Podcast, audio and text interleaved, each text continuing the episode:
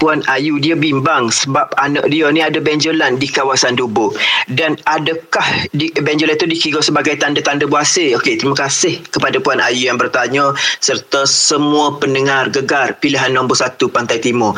Okey kalau benjolan-benjolan di bahagian Dubuk ni dia tidak semestinya buasir saja dia mungkin bisul ataupun abses yang ada nanah bengkok yang ada nanah dalam. Yang kedua yang paling kita bimbang dia adalah ketumbuhan.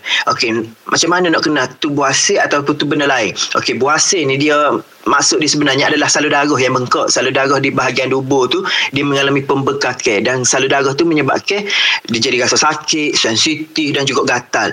Dan yang kedua dia men, uh, selain daripada bengkak, dia menyebabkan pendarahan. Keluar darah selepas uh, kita keluarkan najis. Sebab kita buang air besar, keluar najis dia akan titik darah.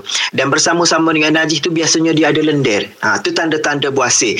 Jadi kita kena ingat selain daripada buasir macam yang kita kata tadi juga dia mungkin bisuk ataupun ketumbuhan. Jadi kalau Puan Ayu bimbang Puan Ayu kena jumpa doktor periksa biar doktor cek ha, ni bisuk ke dia tanda-tanda bisuk dia lain pula. Dan tanda ketumbuhan dia lain pula. Jadi kena jumpa doktor dapatkan pemeriksaan terlebih dahulu untuk kena pasti gapo sebenarnya.